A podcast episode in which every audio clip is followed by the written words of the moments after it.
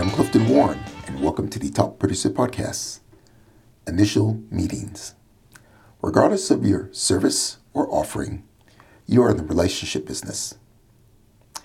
And one of your top priorities, or should be your top priority, is acquiring new clients and expanding your clientele. And to do that, you need to have good relationships with prospective clients. And to get those relationships, you need to have initial meetings. So, therefore, the purpose of your marketing, whether it's email, networking, referrals, advertising, direct, um, uh, any kind of other approaches, regardless of the tactics and strategies, the purpose of that is to get you in front of a prospective client for that initial meeting. Now, your initial meeting can be face to face, it can be virtual over Skype, Zoom, Teams, uh, FaceTime.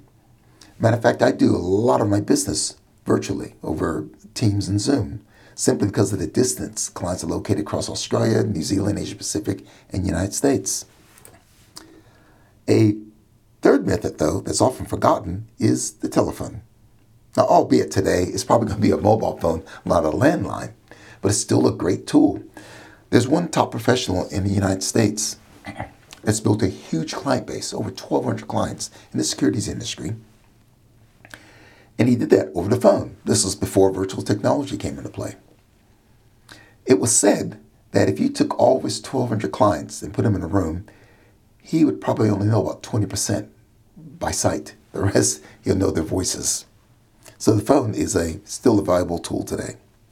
So the purpose of e-marketing is to get you in front of a prospective client. Anything that delays that is a waste of time. Now, when you have an initial meeting with the client, and this could be for 10 minutes, it could be for two hours, the purpose of the initial meeting is to firstly build a relationship, establish trust and rapport. Number two, you want to qualify. You want to see if, if they meet your ideal client profile, if there's a fit, and, and if you're a fit for them. This is a two way street. You have to be a fit for each other. Matter of fact, it's often said there's only thing worse than having no clients. That's a bad client. So you want to make sure that you qualify and there's a fit. And the third objective of your initial meeting is to sell this second meeting, follow up meeting, a strategy meeting, more in depth conversation. That's right.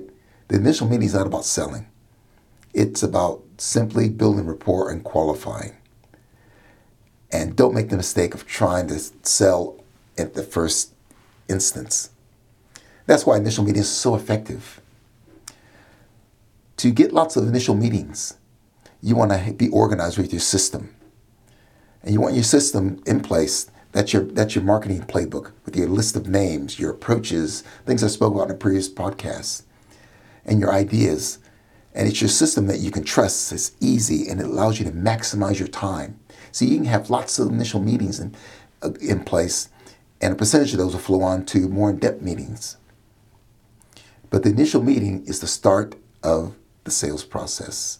It's almost like the firing gun for a race. And this race might be a sprint or it might be a marathon, but you have to be in it. So if you focus on your initial meetings, if you focus your marketing on getting in front of prospective clients and having great initial meetings, the numbers will take care of themselves and you will develop a great business and be able to develop and generate superior results regardless of the market and regardless of the economy. I'm Clifton Warren. Thanks for listening.